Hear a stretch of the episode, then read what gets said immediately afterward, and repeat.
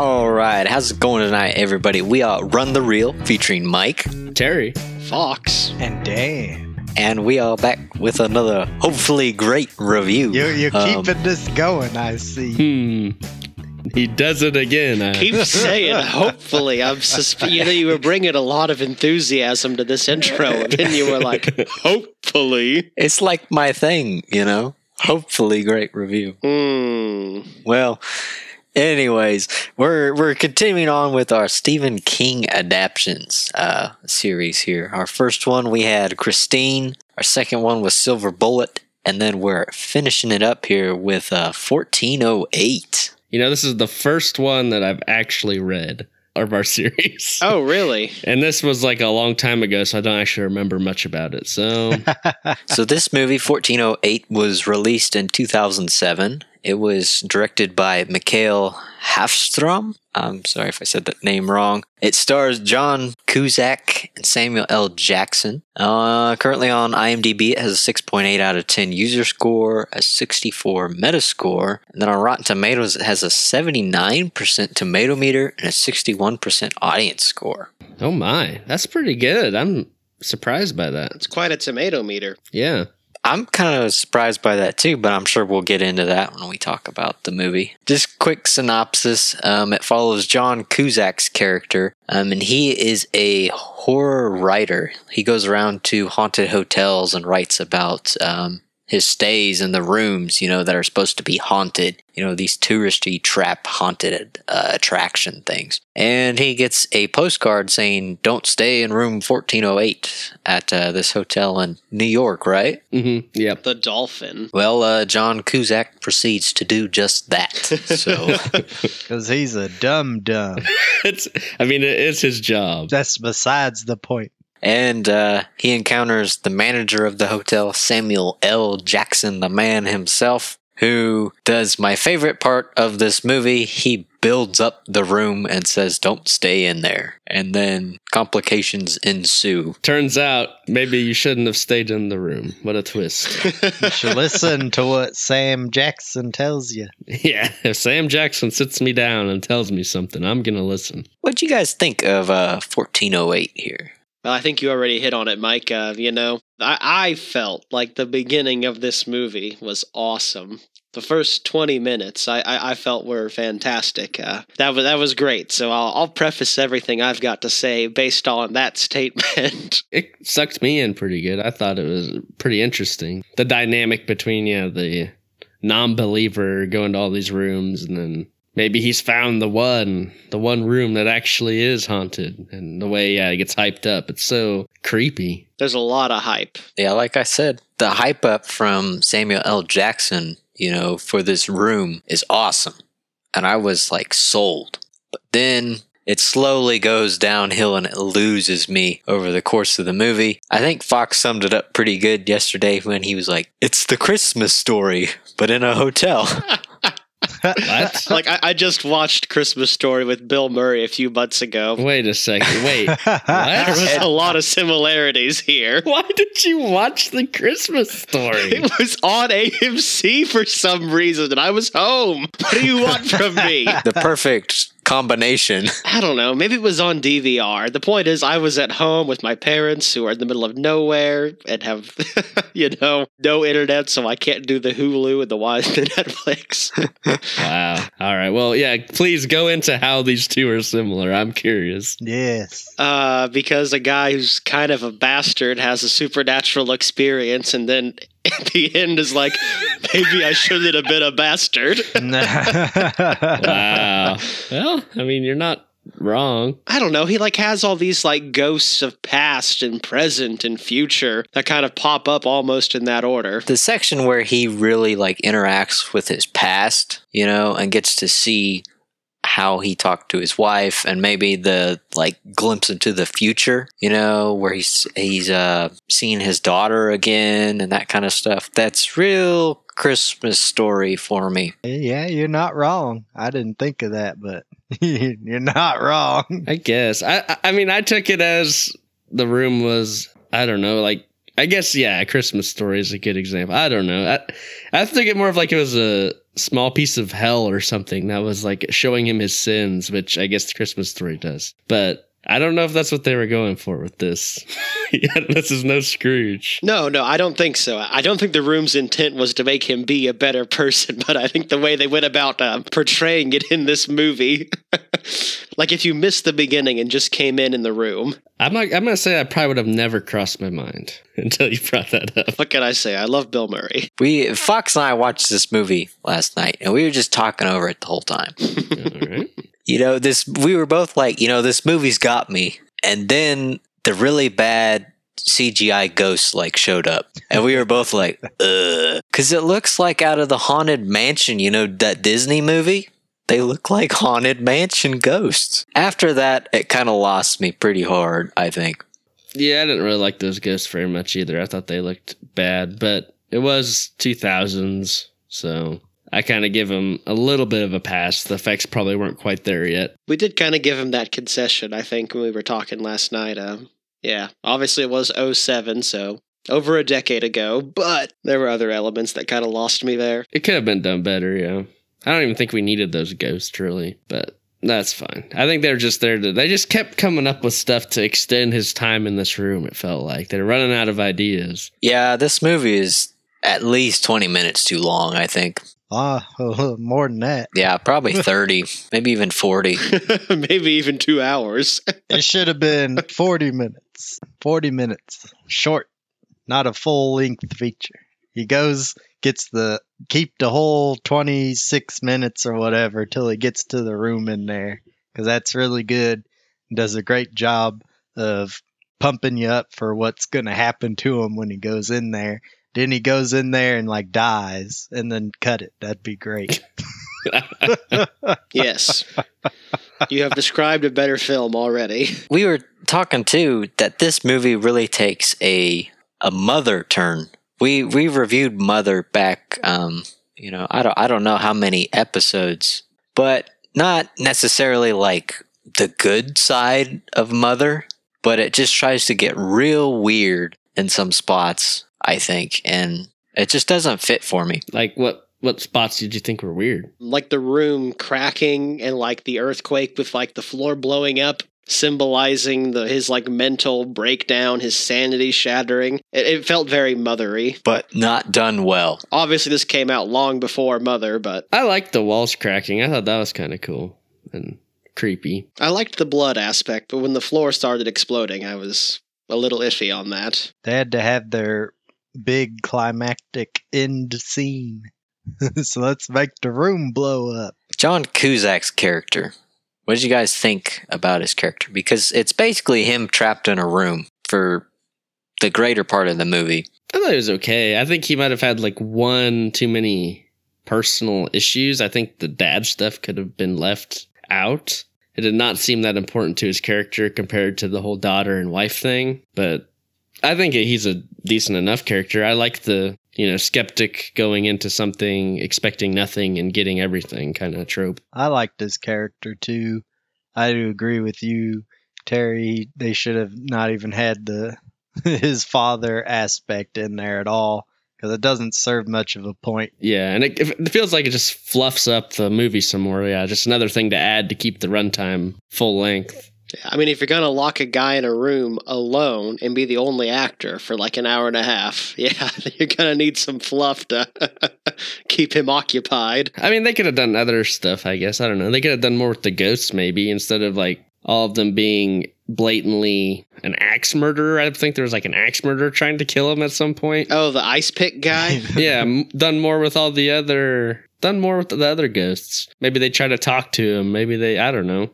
Something could have been done that I think would have been cool. Yeah, I don't have a problem with John Cusack at all, but I definitely think they tried to way overdevelop his character in this movie. Yeah, he's got too much going on. Too much backstory we don't need. I would have rather had more of a psychological aspect to this. Um, with less of his backstory. Like more stuff's going on in the room. Is he insane? Is the room actually haunted or not? You know, these kind of uh, questions. I do like they they did touch on it a little bit, but yeah, they don't go into it very much. Where he's like, "Oh, my drink, it might be spiked or something," and then we don't actually know was it spiked or not, and eventually we assume it wasn't, but I don't think they proved it. That would have been much more interesting than what we got because he he goes and stays in these hotels to I guess disprove that they're haunted, and that's like a big portion of the beginning of the movie, and it sets it up real well.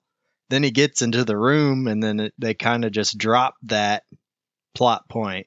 It's like he's he's talking about how he's got all his tools for checking for ghosts and stuff. He doesn't even use them when he gets to 1408. Yeah, and then there's the they could have done a whole Shutter Island thing where it's like they could simultaneously have two things happening to him at the same time and you can make them both work or whatever. It's just how you want to interpret it. With the whole is the hotel just playing this up to scare me with the spiked drink and things like that.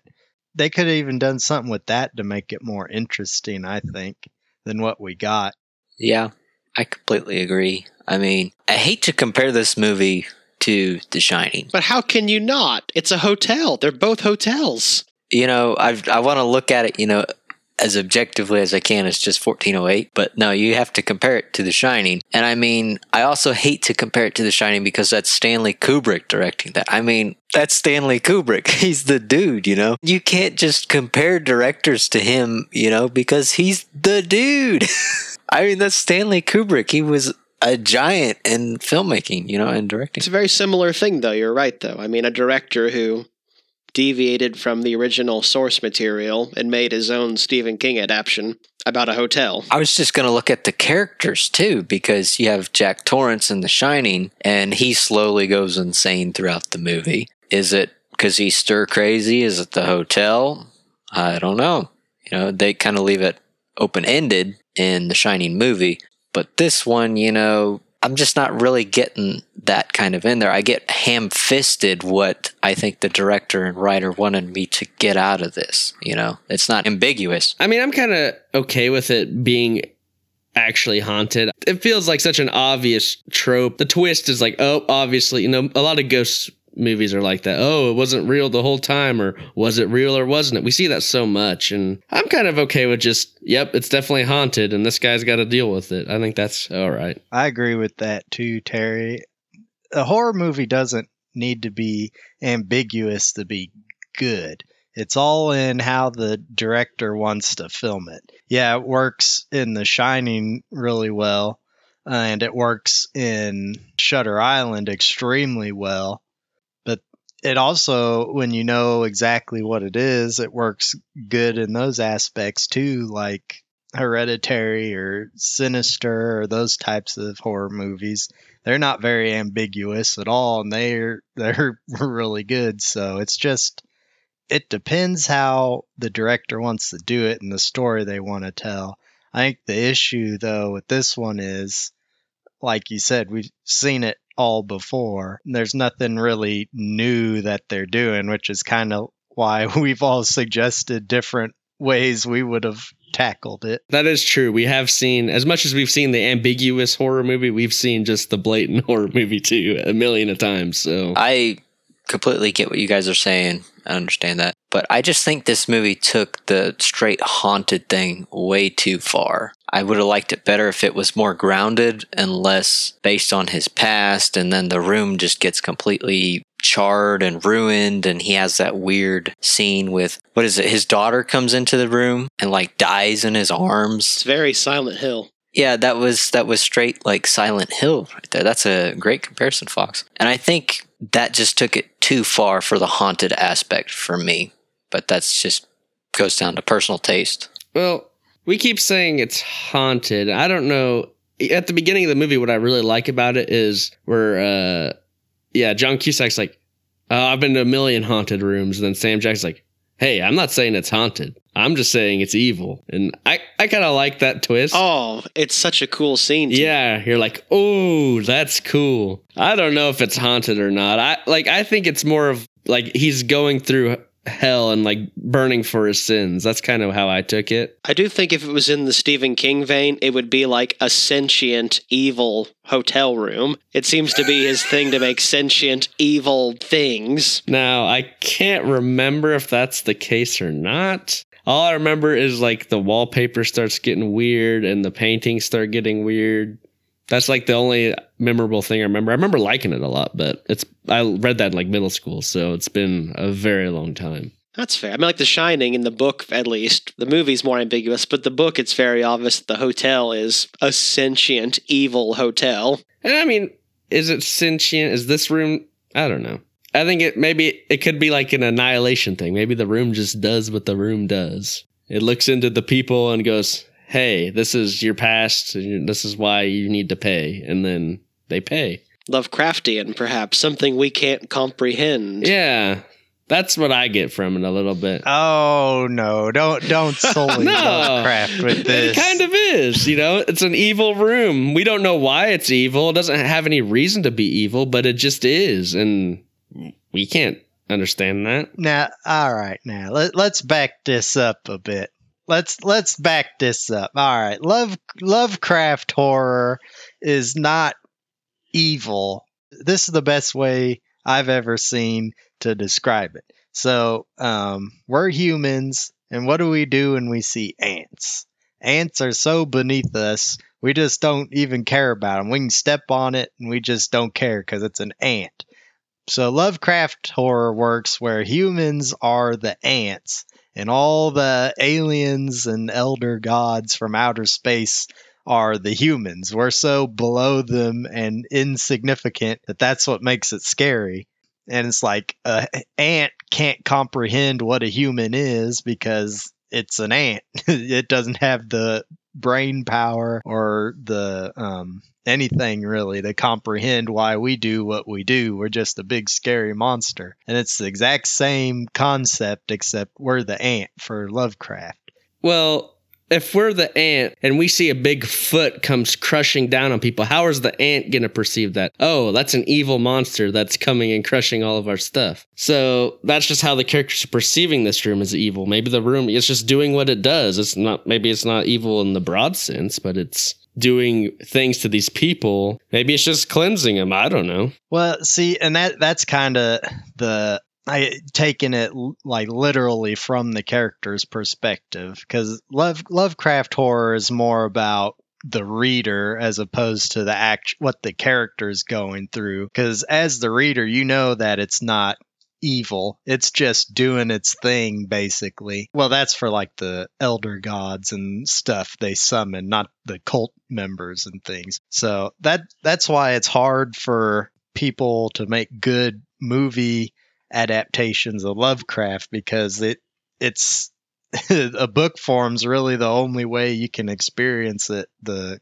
as intended. So I guess yeah, if you're taking it for, literally from the character's perspective, then yeah, they would just jump to it being evil because why would it just hurt me for no reason, even though they can't comprehend it? But that's not really the intent of Lovecraft at all with his horror. So And it's unexplainable. Like that's the Lovecraft part to me is like, why is this room bad? There's no reason for it to be bad. It just is. Like this is just how this room is built and there's no reason. Like it's a, a cosmic anomaly. Oh, you've hit you've you've hit my issue, TV. You've hit what killed it for me. Ooh, I want to hear this. So we have this epic 20 minute build up to this room, right? A good like 10, 15 minutes of which is this exposition from Sam L.J. on the whole evil, right? But for me, I felt like we were going to delve into the why, like it was a mystery, kind of like Shutter Island. What is going on? Why? Like we're going to find out clues and slowly build up to learning the great mystery of this. But there was no why. There was no mystery at all. John Cusack was like, I'm not a writer. I don't research things. I just talk and say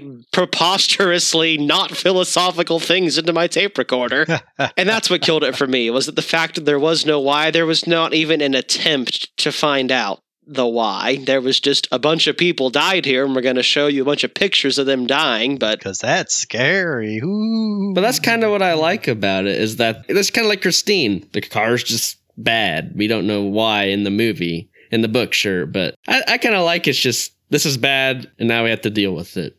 Sometimes you know, oh, it's been haunted by a ghost. Oh, it's a demonic room. Uh, I don't know. That gets old for me sometimes. Terry hates demons. I do hate demons. At least modern. The uh no, in the what is it? The Blumhouse verse. What's that? Conjuring oh verse. god, I do not like the demons in the Conjuring verse because that's all it ever is. Oh, it's a ghost. Oh, just kidding. It was actually a demon the whole time. Oh, there was a ghost, but then the demon bullied the ghost. It's like, uh, we don't need demons. I like that. Oh, the demon bullied the ghost. That's what happens. Or was that an You're not wrong. I've, I've never heard it said like that though. I like that. all these modern demon movies, all the demons do is throw people against walls and pop out at people, and that's all they do. There's nothing unique about these Yeah. things. We need unique things, and I'm not saying this movie's unique necessarily, but Well, hold up. I think that's a good segue to one of my points here. So I want to ask you guys do you remember 2000s horror movies? Does anything stand out? Dawn of the Dead. Dawn of the Dead, yes, Silent Hill. Saw. There's a lot better thrillers than horror movies in the 2000s. So I know we've talked about this before that the 2000s was a real weird time for movies, but horror movies especially. Like in our uh, review of Texas Chainsaw Massacre, we were like, man, there's just a bunch of nasty movies that were just nasty to be nasty. This is true. So I've pulled up a list of 2007 horror movies here. I just want to run through it. We have REC, oh, hey, that's a good one. The Mist, Ooh, I like The Mist. Dead Silence, 30 Days of Night, I haven't seen it. The Orphanage, Paranormal Activity, Hostel Part 2, Saw 4, and then even on this list here we have Predator Requiem for horror movies in the 2007s. For a horror film? For a horror film. And then we have 1408. So I think that we are very spoiled in our horror movies we've seen most recently. We have the Babadook, we have Hereditary, we have um, whether you like it or don't like it, the Conjuring movies, Sinister, Insidious. The 2000s was a real weird time for horror movies, and I think that this movie has such a high rating because it stands out from all these other ones because it did something different. What do you guys think about that? I'd agree with that. That's fair. It's probably better than a lot of the 2000s horror movies I've seen. I think you're right. In the context of the time, it's probably pretty up there. Since we've been so spoiled with, you know, great psychological horror movies in the past uh, nine years, it's I think that's why this movie really didn't do it for me. Is because I've seen what it could be, what the genre masters make out of this. You know, So, kind of in the psychological horror aspect. So, one year prior to this, the Silent Hill movie came out. The first one. We don't speak of the second one. How many people here have seen the first Silent Hill movie? Yay. Yeah. No. Okay, so I am of the opinion that that's a very underrated horror film.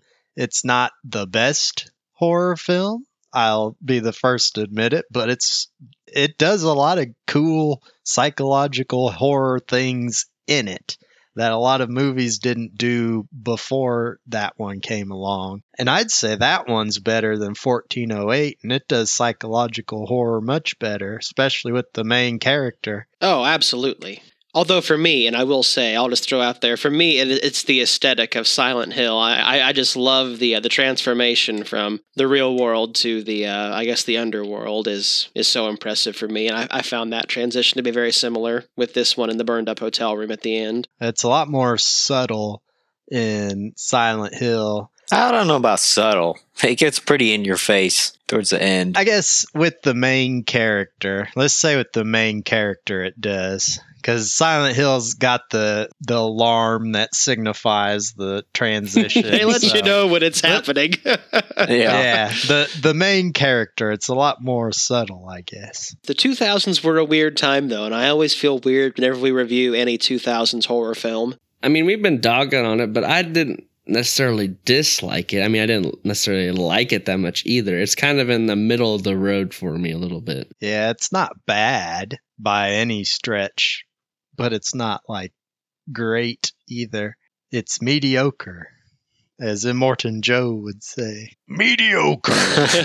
the Mad Max always creeping in. Yeah. I, I just go back to what I was saying earlier. I think we're spoiled by psychological horror because we've seen great psychological horror movies uh, recently. Whereas, you know, back then they didn't have some of these great psychological movies that we have now. So if this got us to where psychological horror is now, I can appreciate it. You know, the movie did lose me about halfway into it. I would have preferred some other things, but yeah, I didn't hate watching this. I just like to complain, you know? that is why we do this show, I think. so everyone can hear our gripes. Yes. Not enough just gripe to each other. We got to subject all the listeners to it. yes. Behold. I mean, I'll throw out, I, I do feel like I was personally kind of burned by this movie. I, uh, there was a point when I stopped enjoying it and was just like, you know, I'm I'm kind of done with this. That's just me though. But looking back, I mean, like with 2000s horror, I mean, that that was the era I think we all kind of grew up in with horror. And like I, I personally would say that Insidious really um signaled the kind of new dawn in horror that was genuinely terrifying, whether it was subtle and psychological or blatant in your face jumpy. So anything pre 2010 is, is kind of a weird watch for me in regards to 2000s. Obviously, the 90s and 80s were a, a golden age of. yeah, maybe not the 90s so much, but the Leprechaun TV is that not a? I mean, I do love him, but I think if you're like a horror fanatic and you look at the 90s and you're like, "Wow, I had Nightmare on Elm Street, I had Friday the 13th," and then in the 90s, oh, I got this little green guy. Which I mean, I love him, but I don't know if that signifies a great age of the 90s. From a different angle, like how do you think this ranks for Stephen King movies though? Like where do you think it would land? Honestly, I liked Christine better than this one. Yeah, I did too. I would agree with that as well. But do you think it's one of the better Stephen King adaptations, one of the worst? I think just let me pull up that list again. I I think just because there's so many crappy Stephen King adaptations, I think that makes this one by default one of the better ones. I do. I think it's better than most, I would say. Are we talking strictly horror adaptations or just every adaptation? That's a good question. I think we should stick just in horror. Probably horror, yeah. I mean, to be fair, there's only three I can think of. And I mean, they're all good, but I don't know if that's going to I mean, they're among the highest rated on IMDb. Yeah. Last week we watched Silver Bullet, and I think that really showcased the low side, maybe not even the low side of Stephen King adaptation of uh, horror movies. You know, I mean, compared to Silver Bullet, yeah, this is way better. I think it had the potential to be a super strong movie that I really loved. You know, but it just didn't get there for me. I did like at the end. Um, my favorite part about this movie was when the phone was talking to him when he like the front desk. It sounds like the front desk is talking to him, but it's like our tenants like to have free will, so I'm going to give you a choice. You can keep reliving. Like that was so creepy to me. Just like talking to this voice on the phone. And then the phone melted. Yeah, that was my favorite part. I wish they would have done more with that, had the phone talk to him more often. Like, that would have been cool. That was discomforting. comforting. I, will give you that. That part, I was like, you know what? That made me uncomfortable. Yeah, I mean, there are three or four, in my opinion, really, I don't want to say scary, but they're discomforting moments in this movie. So they're not redeeming, in my opinion, but there are a few moments that make you kind of feel like looking over your shoulder maybe at the other room. I did see Fox cuddling pretty hard with the blanket. Man, after the hype up, I was so ready. Oh, I was very tensed up. I was ready for it to be terrifying and then not so much. You know, as as we're wrapping up the Stephen King, I guess, series, I think one thing I'll throw out is that I'm not a big fan of when like a director like takes the Stephen King material and kind of does his own thing. but then kind of tries to incorporate the like king verse into it. Like just make it your own thing because whatever you're doing is unrelated to like the other film like The Shining that's already been made. I don't know. I I, I dislike whenever individual films try to be the king verse outside of this new thing going on with Pet Sematary and Castle Rock and it. I kind of like the Easter eggs. I don't mind them as long as it doesn't become an essential plot point. You know, if it's just like, oh, if you look at the sign, it says Derry, or, you know, if it, I don't know, if there's like a picture on the wall and it's a picture of somebody from one of the other movies, you know, that kind of stuff I think's fun. But it's kind of like, you know, with the Marvel movies where all these Easter eggs laying around and Marvel's probably never going to do anything with it, but it's there for the fans if you want to notice it, you know? I guess for me, it just feels like lame. Like, like in the Marvel movies, they're a series, they're a canon collective universe. But here we've got a bunch of individual pieces that have, I don't know. I guess I, I've read a lot of Stephen King books and I like Easter eggs in stuff that's semi canon, like It and Castle Rock. I don't know, and these older movies that are kind of their own thing, I'm just like, that seems like a cheap way to try and get Stephen King fans into it. Like, if you're going to change the source material so much, why bother doing the Easter egg? A minor rant, because it feels like a carrot trap to me. We've got this ugly ass box here, be. but here's a nice, juicy Easter egg carrot to dangle in front of you. Mm. Tasty. you like Stephen King. Remember his other works? Remember The Shining? Remember that? Remember it? Remember that goofy clown guy? Remember these? He was fun. Remember the car? Oh, Remember Yeah. the, the dog? Look at this creepy the washing machine? Oh, the washing. I feel like if they would have tied the washing machine into this, I would have been about it. Like if we could have broke out of his room and gone to do his laundry down the hall, but it was that washing unit. Yes. That would have been great. and then it cuts to credits, and the sequel can be that movie. Man, we should have got Tarantino to direct this. He would have done that in a heartbeat, I feel like. That would have been good. Bringing it back to 1408. the thing I wanted to bring up, and kind of one of the big black marks on this movie, I think, at least for me, is this film is guilty of one of the most egregious things a horror movie can do, in mm-hmm. my opinion. Oh, is it the fake out? That is the fake out. I absolutely hate when they do the fake out in horror films. It's lame. It's a cheap trick that does not progress the story any. It does not progress characters any. All it does is pad out the movie. Oh, hey, so not to interrupt you here, but we, we did all see the same version, right? Because come to find out, there's four endings of this movie. What? There's four endings? There's four different endings. So we all saw the one that has the fake out, and then he's in the room, and then spoiler alert, he burns himself alive, right? yes. Okay, that's the director's cut, and there's three other endings outside the director's cut. Oh my gosh. Just to clarify, I just wanted to make sure we were all on the same page in this one. Okay, that's that's good to clarify because I bet one of the endings ends with him it being a fake out the whole time, which is even worse. I think this is the only one he actually dies at the end of. All right, so yeah, but yeah, this movie it spends like 15 minutes on this fake out that doesn't do anything. I mean, you could argue that at that point the characters realized, "Oh, hey, I was kind of a bastard and I trying to make things better, but does it do anything in the long run? No, because it's a fake out. It didn't really happen. So, It's the Scrooge moment where Scrooge realizes that he was bad and tries to be good.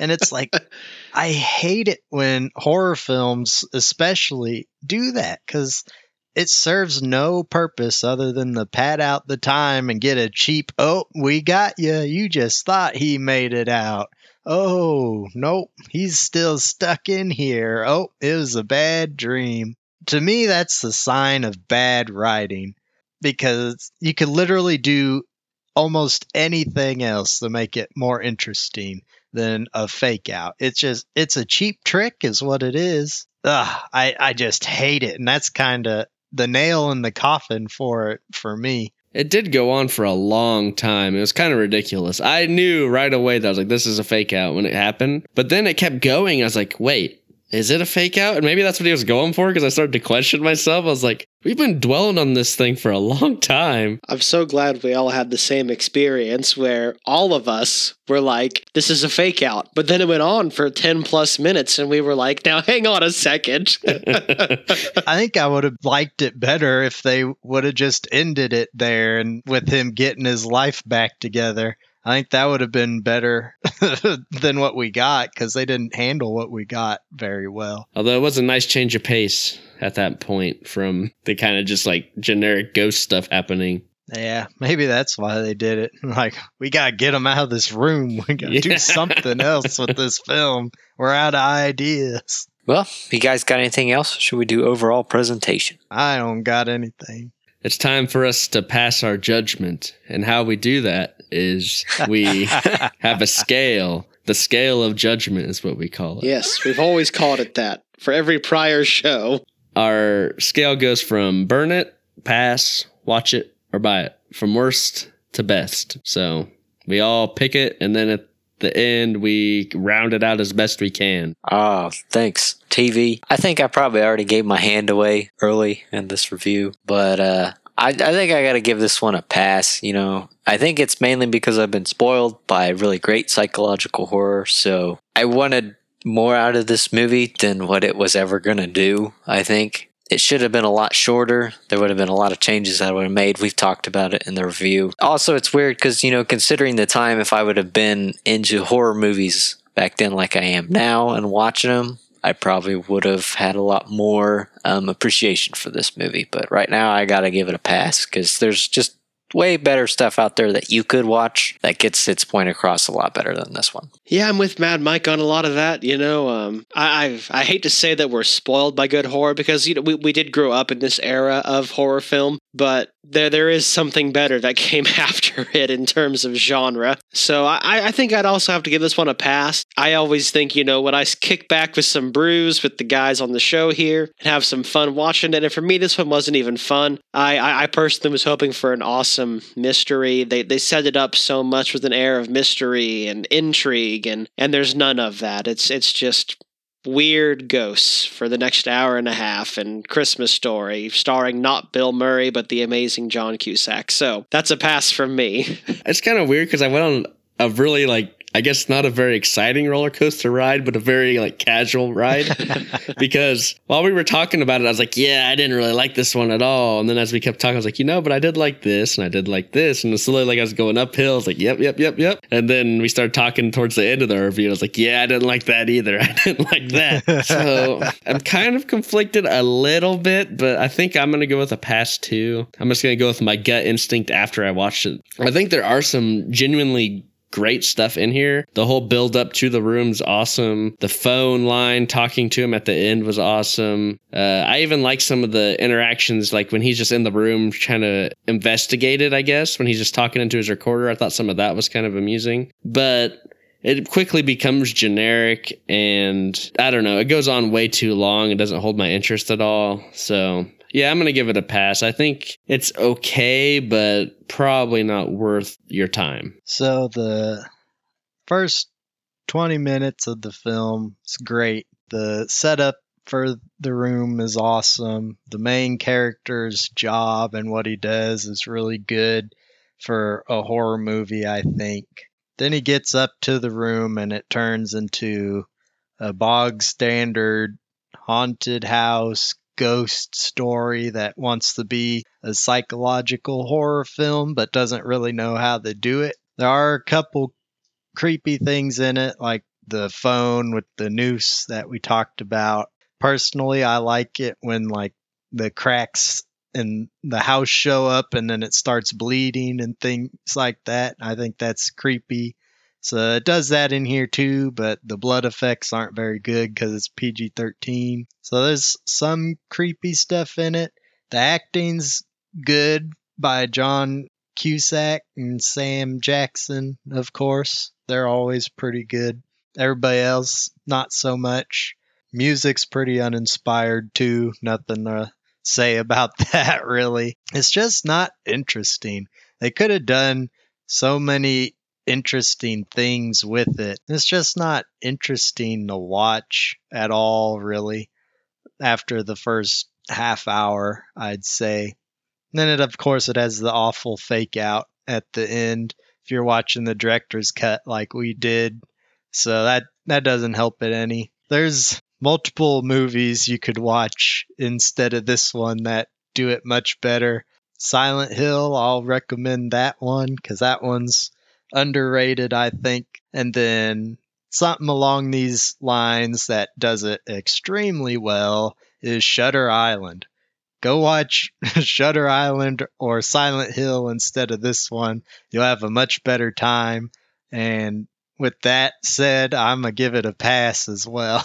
All right. So I guess that evens out to a pass. Wow, look at us. A nice even pass. Wow, we all agreed on it. That hasn't happened in a while. 1408 is Run the Reel certified as a pass. Oof. Well, how about that? This series, even though it's been kind of hit or miss, the movies, it has made me want to read more Stephen King. I haven't read his books in a long time. Yeah, and I still haven't read one yet. If I was you, Dan, I would start out with one of his short story collections just to get a taste for it, and then you'll probably be able to tell from there. A lot of people say he writes shorts better than he writes full length stuff, so He's got a lot of good shorts. Well, a lot of his shorts have made really good movies. The stand is kind of cool, though. I mean, we, we talked about what, what what was that first one? Um, was the first was it on Silver Bullet or on um Christine, where somebody brought up his disdain for religion? Um, Silver Bullet, I brought that up. So the stand is really heavy on Christianity, and he actually kind of favors the uh, God is good and devil is evil angle. Interesting.